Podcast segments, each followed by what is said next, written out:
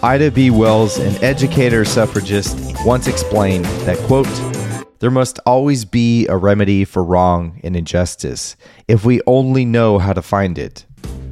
But what if the sheer act of pausing and asking questions is a way to find it? How do we know? In pausing, we might better understand what our children are dealing with to help us think about how can we support them. Today, We'll try to better appreciate issues that might seem timeless, like segregated communities or even testing in schools, issues that play out in very different ways in urban and rural America.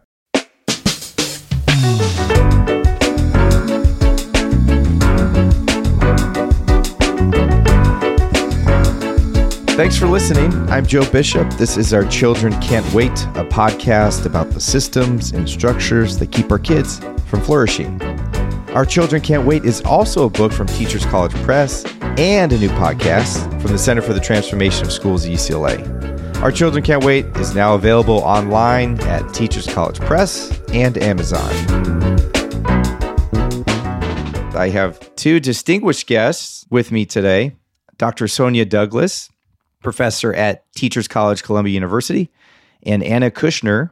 Anna is a scholar and researcher at Teachers College. So, if you both could actually take a minute and introduce yourself, let's start with Dr. Douglass. Sure. Um, and hello, Joe. Thanks so much for having um, us on the podcast today. My name is Sonya Douglass. I'm a professor of education leadership and director of the Black Education Research Center at Teachers College, Columbia University, where my research is focused on the politics of race, uh, leadership, and leadership in education. It's great to be here. Thank you, Sonya. Anna, tell us about yourself. Hi, y'all. My name is Anna Kushner. And I'm a doctoral student in the education policy program at Teachers College at Columbia University. And I'm also a research assistant at the Black Education Research Center at TC with Dr. Douglass. It's great to be here. Absolutely. And you're both contributing authors to the book. And we're going to get into some of the themes of your chapter today and even probably expand a little bit more. Let's actually start with you. So, Sonya, how did your upbringing shape your current interests as a scholar and educator? Hmm, how much time do I have? Um, I would definitely start with my parents. I think they had a tremendous impact on my interest and commitment to education. It's something that they valued tremendously, particularly as individuals who didn't get a chance to go to college. And so, you know, my father is a veteran of the Air Force. He went into the military directly after high school. He actually was involved in integrating his high school. It's in Soldan High School in St. Louis. And so I think even learning about his experiences after I became interested in research were really instrumental in uh, my research interests and what I've done to date. Uh, my mother is an immigrant from Korea. Um, who also had very strongly articulated commitments to education and I think for them, you know, pouring into me and my sister was really important. And they really did see education as the pathway to do that. And I think, again, my racial identity and experiences also informed my interest in understanding how race complicates questions of, of opportunity and diversity and, and justice in the US. Mm-hmm. And so I experienced some of that as a student, even one who did very well academically, but just kind of seeing how opportunities were given and distributed differently based on one's racial background. And so I still grapple with those questions today. I'm excited about the book project that we're talking about uh, today, um, which I think takes up a lot of these questions. And that's just a little bit about who I am and and how it's shaped the work that I do. Sonya, where's most of your childhood spent? Las Vegas, Nevada. So I'm a proud product of the Clark County School District which is the fifth largest school district in the country. And I know we don't necessarily associate Las Vegas with K 12 education, but a huge district um, serving a growing and demographically diverse community. And I think one that's important to watch as we think about the changes that are happening in the country. But that's my hometown. My parents still live in the same house that I grew up in, and I'm still mm. very much, you know, committed to and concerned with the opportunities that are being provided to students in Clark County today. Sonya, thank you for sharing that. I did not know that. That's why we asked this question because we often don't have a chance to actually get to hear our, our, story and our origins and our upbringing. Anna, let me ask you the same question. Absolutely. So I grew up in rural Virginia and my parents are like wonderful people who always wanted me to like thrive and succeed in school, but didn't get much formal schooling themselves. My dad finished high school. I think he's really cagey about it, actually. And my mother got an associate's degree in nursing. But despite them not having like positive experiences in their own educational lives. Like they always really pushed me. But I'm from the middle of nowhere where there like weren't advanced classes. And I'm also like online learning wasn't a thing yet when I was in high school. So I hmm. remember taking correspondence classes in high school where somebody would live stream a class like somewhere across the state and the librarian would record the latin class or the ap environmental science class or whatever i was taking on a vhs tape and tape mm-hmm. it every single day for me and then i would sit in the library by myself and that's how i took probably half my classes in high school. Oh wow. So that's that's my education context. And then you know as i like grew up and left and just came to bigger and bigger places all the way to New York City, I realized how different that experience was. Hmm. And as I came up through like my time as I was a middle school teacher for a while in rural South Texas before hmm. moving to New York and working in central office. So like as I've had this like long career in education and experienced all these different places, I'm realizing just like how different the education context is from folks sitting in the library in rural Virginia. So hmm. In what part of South Texas did you teach? I taught in the Rio Grande Valley. Okay, Rio Grande Valley. Somehow we've we've had a lot of Texans or folks who've taught in Texas who are authors who have been on the podcast. It's kind of funny. Spending time in schools in Texas will get you really invested in researching and trying to address inequality. That's for sure.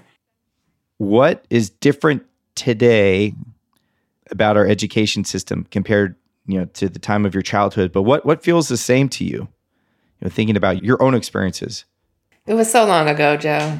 Um, no way. Um, I run the risk, yeah, of romanticizing things. You know, I have to say, testing, I would imagine, has transformed things tremendously. I, I just don't remember testing being hmm. a thing. I, I remember teachers saying, oh, we have a test, you know, tomorrow, go to bed early, eat a snack, you know, eat something the morning of the test, but that hmm. you'll be fine because we've covered it in class. Hmm. So I always kind of think about that and the anxiety. You know, I have three children, two are now out of school. One is the youngest is a sophomore in high school, but just the anxiety, you know, around test taking and and what that means. And I think the other thing which is really horrible, but it's still a reality that we don't talk about enough is the the violence, the mass shootings, right? And I went to Colorado State University. My roommate was actually from Littleton, Colorado. And I just think about, you know, even Columbine and how that transformed the experience of school children across the country. So just major, and then you know you add the pandemic, you add the insurrection, you add a host of things that kids are experiencing now, and I just I don't recall those types of things happening on the scale that they're happening. You know, when I was in school. So it sounds like the, the intensity and the the mindset as a student, just the stakes are are higher.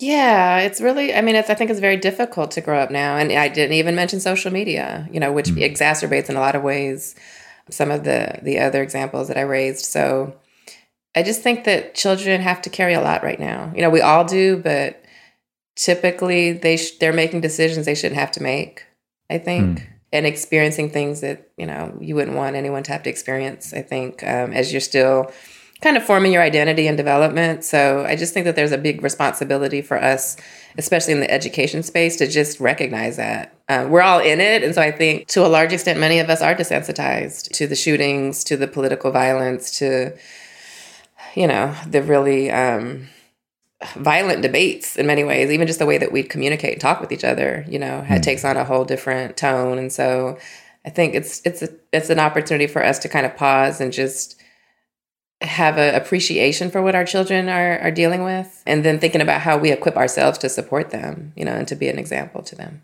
So let's let's put a pin in that. Let's come back to it sonya. And anna you, you kind of gave us the, the origins of distance learning with the vhs right for your, your experience growing up. But what what's changed what hasn't from your perspective? Yeah it feels like so much has changed I experienced like K 12 before and after No Child Left Behind. So I like came up through the like increased stakes of high stakes testing. And so to just like watch that get like ever more important going from uh, similar to what you were saying sonya where you're just like told the night before to eat breakfast tomorrow you'll be fine to like high school where there was studying to when i was a middle school teacher where we would have weeks and weeks of preparation just this this difference in the stakes that we're telling young people are being put on them has just changed so much as well as like the ability to like filter out information and prioritize. Like when I think about virtual learning and like the differences I experienced when I was like taking my Latin class at 8 a.m. in the library by myself versus like what young people were going through during virtual learning, where everything was going off at the same time and all of these different devices and so mm-hmm. many people like on top of each other. Like just the the way that we have to divide and focus our attention has changed so much. While at the same time, like the ability to like focus and pick out on like minute little things is becoming so much more important. And it's just in such tension.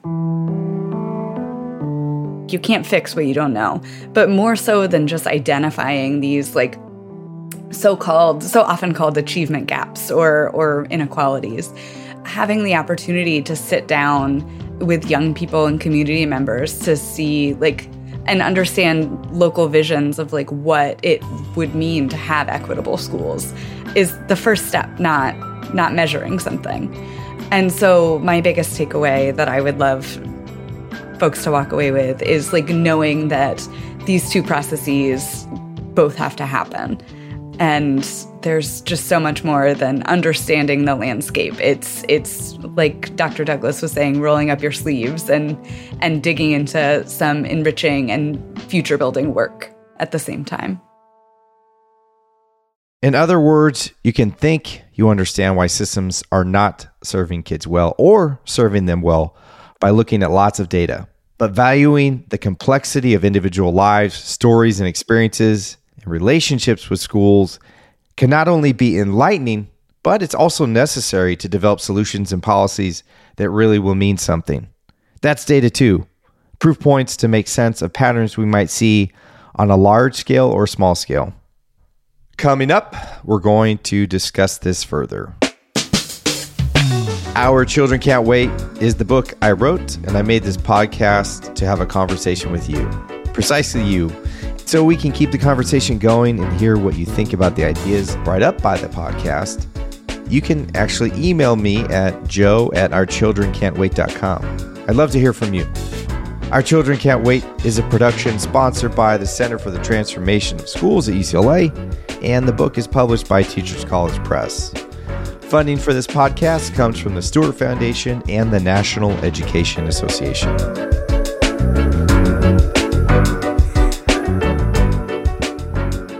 Sometimes things don't go as anticipated, or the results of a groundbreaking court decision don't create the immediate change that we'd hoped for. Look no further than the Brown versus Board decision, which we've discussed at length in several episodes already, as a case in point. Communities of color hoped their children would attend better resourced and integrated schools. But they didn't experience a radical change overnight. In fact, in some instances, things actually took a step back before they got better. We'll bring Sonya and Anna back in a second, but here's what you need to know about them. Sonya Douglass and I met in Washington, D.C. over a decade ago when President Obama was in office. And back then, testing was driving everything people kept telling me that we had to meet, and they were right. Sonya's a really deep thinker and can see details that get overlooked by other folks. She asks the hard questions. And she didn't buy into a lot of the simplistic thinking about school reform at the time. We both shared major concerns about how an obsession with testing would affect young people, especially youth of color.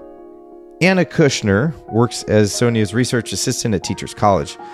And that might sound like a pretty straightforward professor and graduate student situation, but they really complement one another. And as I learn in this podcast, Anna has a rich story to share that informs her work. So, Sonya and Anna, you dig into a little bit of, of our, our civil rights history, and we've been talking about this in previous podcasts, actually. We talked about the Brown decision for listeners and what it meant for education, even more broadly for our society. Sonya, from your perspective, what were the unintended impacts of the Brown decision for black families and communities that history doesn't talk about or that we just don't even understand or hasn't entered the, the policy space yet? Yeah, I mean, I want to start off by saying that Brown was certainly a, an important, significant, and, and necessary decision in so many ways. And that it, although it focuses on schools and education, it was really about dismantling Jim Crow segregation, right? And so ending separate but equal as a policy in the United States. And so that's incre- incredibly important that we're now not going to use race to determine where people can go to school, you know, where they can eat and where they can live. But I think the implications for education policy, the outcomes were maybe mixed in that, yes, there was the demotion, right, and firing of black teachers. And so in many cases, and, and uh, Professor Linda C. Tillman has written about this, you had, after desegregation, the principals and leaders of all black schools who are now becoming classroom teachers in the integrated spaces, right? Where they're they're hmm. now not no longer administrators, but maybe working as classroom teachers if they were able to land a position at all. Hmm. And so I think it's important to think about those direct linkages between some of the policy challenges that we face now, whether it's the Black teacher pipeline, you know, issues of representation in the teacher hmm. workforce, and how they really link back to you know, maybe not necessarily the Brown decision, but the ways in which desegregation was implemented post Brown, which again, that didn't really happen on the ground until the 70s. So I think it's not only some of the, the negative and unintended slash intended consequences of Brown, but also a lot of the resistance, um, the preemptive measures that were taking leading up to Brown that are important for us to remember to know that, you know, a lot of these civil rights struggles, struggles and battles that it's important to, I think, paint a larger picture of how people choose to mobilize and organize, you know, around a case like Brown, that it happened mm-hmm. really in local communities, right? It's a series of five cases. We talk about Topeka, Kansas, but it's a collection of cases across the country. And then also accepting the fact that there was significant resistance to this. And the fact that it had to become a court case, I think, suggests that there was there still was and continues to be a lot of division when it comes to issues of race and who should be able to attend school and where. Um, so I just think there's so many more lessons that we can learn from it that link directly to the current policy problems that we're still trying to fix today. And if you think about examples of how it's playing out today, what comes to mind, Sonya, when you think about the Brown decision even today? I mean, you know, I've been the one to kind of say it hasn't happened in the way that we, I think many had hoped. I think the implications are that it's time that we really just get down to what we really want our schools to be, hmm. what we believe that the purpose and value of education is, and what that looks like for young people and people who are going to be productive contributors to a democracy in particular. I mean, we talk about creating individuals who are productive members of society, but I think it's important to prepare people to be a part of the democratic process too. And I just think it's time to really revisit what we see the role of schools being in society more broadly, and that it's not just about testing, right, and mm-hmm. college readiness and preparation, but about how we develop the whole, you know, individual and someone who can pursue their own passions and interests and creativity, which is seems to have been lost, I think, too, mm-hmm. when with the focus on high stakes accountability, and so bringing some of the joy and creativity and innovation back into education and at the same time preparing people to be again active contributors to democracy whether or not it's voting being a part of the political process even running for office. But i think we need a huge transformation in the whole democratic apparatus and that requires preparing individuals to take on leadership roles because i think we see a, a, huge crisis in that across the board. What do you see as the, the democratic apparatus when, when you, you say that? What does that mean in sonya's world I mean, I just feel like the political process is so disconnected anymore from the daily lives of people. And so it just makes it hard to, I think, encourage people to be a part of that process.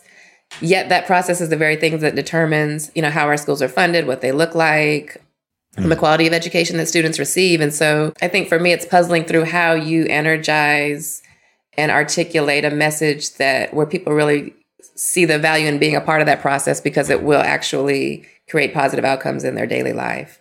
And I think to me in this moment, it's so much emphasis on the the, the kind of polarizing ideals and, and factions that schools and conversations about what we want to see out of our schools could actually be a way, hopefully. I think it can be a way to have a positive conversation about what we do want our young people to to have and to know and to have access to. So I guess I'm still very idealistic, maybe just optimistic that we can take the current moment and experience and think about how we can create something different.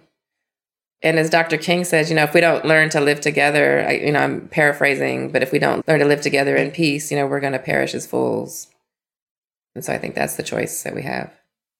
And something else that this conversation is making me think of a tie that I draw between like how we started talking about high stakes testing and then also just some of the hope that we're still we still have of outcomes of like equality and civil rights in the US is like so many of these solutions have been so individualistic you know the opportunity to do well for yourself on a test or like critical race theorists might say that like the civil rights movement and post Brown, there's the opportunity for individual people of color to succeed. But like these interventions aren't addressing like systemic or communal opportunities. So we have like this focus on the individual and individual achievement over community well being. And so when I think about what it means to engage democratically and what schooling for democracy is, it's learning to think as a community and community mindedly. And we get so little of that in our, our schools when they're they're really focused on this like individual achievement and attainment. Something that you talk about, which is a great segue in the chapter, is equity for whom? Who's the who driving our our interests? And and to your point, is it is it the individual? Is it for the collective well being? And even goes back to Sonya's point, like what is the purpose of all of this in this system? So, Anna, I, I guess from your perspective as a follow up, how do we make that shift from individual to, to collective? And do you think people want to go down that path, I should say? Well, the work that we're trying to do at BERC and in our chapter is like just bringing decision making closer to people, asking people, like, what's your vision of racial equity explicitly? And I think that's the solution. And it's to go and like speak with people and, you know, make sure that when you're an education decision maker, you're balancing the ideas of like who an expert is. Like, is the expert the person with the fancy PhD from Columbia, or is the expert the person who's lived in the community for their lifetime? And I think the answer is like together we can think through these ideas more effectively than anyone individually. And to center that lived experience that situated knowledge as like a really key component of decision making is the way to go. And when you ask are people doing this? Are people willing to do it? Oh my gosh it takes so much longer. And so that's like one of the the real challenges as we're like trying to shift to like more responsive and and community minded policy making is just the tension between what it takes to like go out and listen and meet people and be in community versus have a person write a beautiful policy you know? There's there's tension there. And to give examples of more community driven policies could you give examples sonya and, and anna that the listeners should think about in terms of policy not only as an as an outcome, but also a process, even? Because I think sometimes we have this idea of policy that you have this paper and you know it's this beautiful policy that Anna or people like to think it's beautiful, but they look at it like, oh yeah, that's great, and now we can move on to the next thing. But you know, could you give us examples of, of kind of new new models that capture this this vision that you're both talking about? I believe that a lot of really exciting and important work is happening. I mean, I think this is part of what we're hoping to capture in our study on organizing for racial equity in New York City. And so a lot of it, you know, to Anna's earlier point is just finding out what is going on from the perspectives who of people who are doing that work. And I think that that is oftentimes a step that we might skip in education research, you know. It's we've identified the problems, we want to kind of go out and and determine how to fix it because we all care and feel the sense of urgency of you know ensuring that we are changing and expanding opportunities for kids. But at the same time i think it's really a lot of it has just been using culturally sensitive approaches where we recognize our role as outsiders in community in cases where we might be peers. You know we recognize that relationship and, and just want to have a dialogue to, to better understand what do we mean by equity? To your question you know who's leading it and who's it for and I think in order to really unpack and answer that question, we have to center power. And it's something that a lot of the equity discourses, I think, can avoid um, in many ways because equity, you know, we kind of get what it means, but I think depending on where we sit, it could mean a lot of different things to a lot of people. And so for those who are committed to justice and fairness, you know, equity is a no-brainer. It's making sure that people get what they need. From others who feel like equity is giving people what they need and maybe giving some people more than they than they get, mm. it can be viewed as anti well, we've heard it's described as anti-white, anti-American, and you name it, right? Mm. And so I think part of that is a direct representation of how race and the competing views and values that are often inherent in how we think about our racial identity in relation to others hmm. is a really difficult thing to address because we're kind of locked into these competing views as opposed to I think opening it up in a way where maybe we focus more on culture, mm-hmm. for example, to better understand our values, where we're coming from, and and how we define community. Mm. Um, again, to go back to Anna's point, so what does community mean, and what does it look like, and for whom, and who gets to decide? So I think there's just a lot of space to have these questions, or not even questions, but have conversations and dialogue um, to better understand what do we mean by equity, what do we mean by community, and what do we even mean by education? Is it about being successful and and making a good salary, or is it about being someone who can give back to their community and make it better than they found it? Hmm. What are you learning from organizers in New York City that you'd be willing to share that's helping you think about what we need today, not only in schools, but in our society? Well, we're just getting started.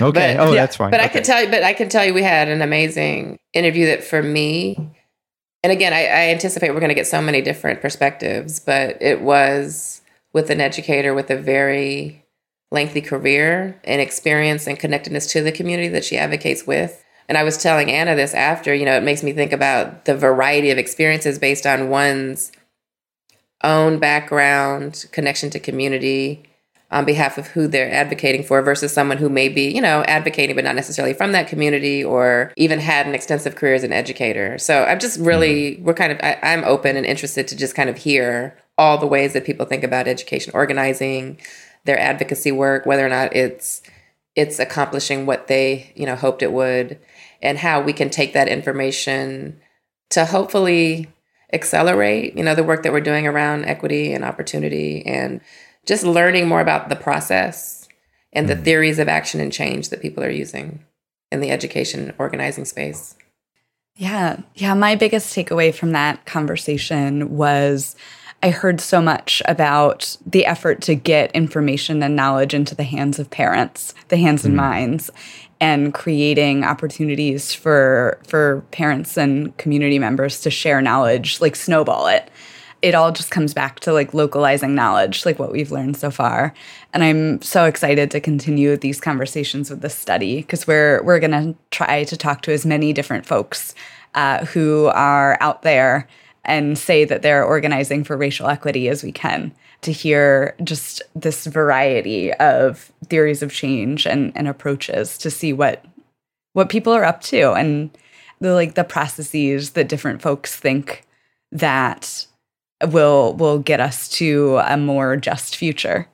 So let's say that the Anna of 2022 goes back to King William County, Virginia, and you're going back to your school and they say you're elected elected in office how do you think about the system in which you grew up, knowing what you know now? What would you want to change most going back? Because you've, you've grown a lot, you've had teaching experience. There's a world outside of Virginia, but go, going back to that to that phase of your life. Oh gosh, that's a hard question. Yeah, I I haven't been back in King William County schools in a very long time, but I remember my experience. Like I had access to such rich pockets. And, you know, I, I was able to get, even though my school didn't offer much, I was able to get access to these like correspondence courses. And I rode the school bus four hours a day to go to a specialized half day program. Um, mm for environmental science that only 10 of us in my class got to do. And it was like a huge bus ride and commitment. But like looking back, King William, like they're they provided a lot of opportunities, but they were really, really segregated and required like a lot of time commitment. And like I don't think I would have been able to get nearly the education I could have had my father not um, been early retired like on early retirement with a disability. So I had uh, an advocate and a ride to school to catch the bus at 6.30 every day and somebody to pick me up at 6 p.m. every day because I had a stay-at-home parent. So I think back on my opportunities, um, which like while they were weird and challenging, like they were abundant. But they were just so inaccessible to most people. Like I was so privileged. So I think that is one of the biggest things, like access and the widespread availability of like specialized and exciting knowledge um, is something that I would absolutely change first. That's a great preview for future episodes, Anna. Thank you for sharing that that example. And Sonya, I'm going to ask the same same of you. So Clark County Schools, um, knowing what you know now, and I know you still have family in Clark County if some somebody said, Sonya, what do we need? What would you say to them? What what needs to change Today? about the system? Yep. Oh, they've heard. Yep. Um, mean, you know, and I don't think it's, uh, you know, I think it's common across the country, but for Clark County, we're talking about a district that was like the fastest growing district for like a decade, you know, before the recession mm-hmm. hit, maybe decades. And so the focus was just building buildings. I mean, they'll tell you that, you know, the school board was just trying to find space to build buildings space. to have enough seats to accommodate students. And so I think now that there's, it's, it's, growing again, but with the downtime, you know, you really have to invest in the development of educators. You know, mm. There's nothing like making sure that you are investing in the professional learning of your teachers, of leaders, that they have access to the best information, research, knowledge, strategies, and that they also have the space to to develop professional learning communities and support one another. And so that's one of the areas when I when I am back home I hear educators talk about all the time. It's not for lack of passion for many of them, um, but just wanting to have access to those resources and to the things that they need to be able to be um, the most effective, you know, educators that they can be. So, and again, you know, uh, we're at Teachers College where we really, again, value the importance of education and that that's lifelong and that all of us continue to learn and grow. Even me trying to really understand my children. right? and even, you know, they're only a couple of years apart, but just the huge shifts, even mm. between each one, in terms of how the world has changed and looked for each of them and how different it is from from my own experience. I think you know always gives me pause and makes me step back and think are we spending enough time to develop educators for you know the young people who are sitting in classrooms today? Because you know you can kind of see a lot of that generational i think um, divide and some maybe miscommunication and understanding and that that's essential. Like we're not really going to be able to reach them if you know we don't kind of take the time to understand you know who they are and, and how they see the world and it's, it's very different um, i can say at least from how i see the world and so it's humbling um, at the same time. But I think, again, essential if we're really wanting to build something that's sustainable for the future, that we have to incorporate kind of this ongoing reflection and learning and, and commitment to developing the people who we put in front of our kids. What's the one thing you want listeners to take away from, from today? Let's go to Sonya and then Anna. I would say that equity is really about engaging in a project that is in many ways concrete and focuses on how you transform curriculum and teaching and learning opportunities in educational environments. And so, what I've learned from BERC's work, for example, in the development of a PK 12 Black Studies curriculum in New York City, BERC is the Black Education Research Center. We're now a center um, at Teachers mm-hmm. College. And that project has just taught me that you just have to really roll up your sleeves, you know, and it's when you dig into the work and the kind of tasks and activities that are associated with, in this case, transforming a curriculum to include the perspectives and the knowledge systems and histories of um, African descended peoples, it requires you to take a step back and ask yourself a lot of questions around yourself, the purpose of education, the systems that we're working in, how to engage community, what do the teachers and leaders need to know, right? And so it inherently requires us to engage all of these questions and issues that I think are essential to educational transformation. And so I guess for me, rather than talking about our visions of equity and what's wrong and what we want to see, mm-hmm. what I've learned from this is that if you just kind of determine or engage in a project of this magnitude, you are going to be forced to work through those issues and have those difficult conversations and make those decisions and raise new questions. And that to me, that's it's been a, a, very generative process and learning pro- a difficult one but one that i've learned a lot from and about and i just think it's promising in terms of bringing together multiple stakeholders to, to problem solve and, and to create something um, new that hasn't existed before i mean it just it takes a lot of again time energy commitment and multiple perspectives. And so i think again it's a promising way to approach um, educational transformation. Thank you sonya. Anna. Yeah I think one of my biggest takeaways from doing this work uh, and thinking about this concept is for a long time, folks talked about equity and even i did like thought about equity as like something that we were doing equity work if we were like measuring inequality or looking for these inequities and discovering them to, in order to address them. And that's that's part of it. Like you can't fix what you don't know. But more so than just identifying these like so-called so often called achievement gaps or or inequalities having the opportunity to sit down with young people and community members to see like and understand local visions of like what it would mean to have equitable schools is the first step not not measuring something. And so my biggest takeaway that i would love folks to walk away with is like knowing that these two processes both have to happen and there's just so much more than understanding the landscape. It's it's like dr douglass was saying rolling up your sleeves and and digging into some enriching and future building work at the same time. Well thank you uh, dr douglass Anna Kushner, Teachers College, Columbia University, for being on today to have this conversation. We could definitely keep going, but we're going to have to stop and actually given a great preview for other topics for the book and other conversations you're listening to. Our children can't wait. It's such a huge takeaway. Sonya and Anna are reminding us that there is great power in stopping to reflect, in talking to people, asking questions before we jump in. So join us on this journey. Every week, we're bringing you more stories that ask important questions and see solutions.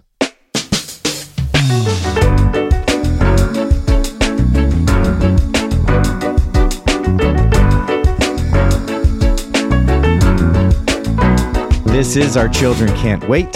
Thanks for listening. I'm Joe Bishop. Our Children Can't Wait is a podcast by the Center for the Transformation of Schools in the School of Education and Information Studies at UCLA. Support is provided by the Stuart Foundation and the National Education Association. Elizabeth Wyndham is the producer. Julia Wyndham is the associate producer. Geneva Sum is the creative director, and senior producer is Jay Woodward.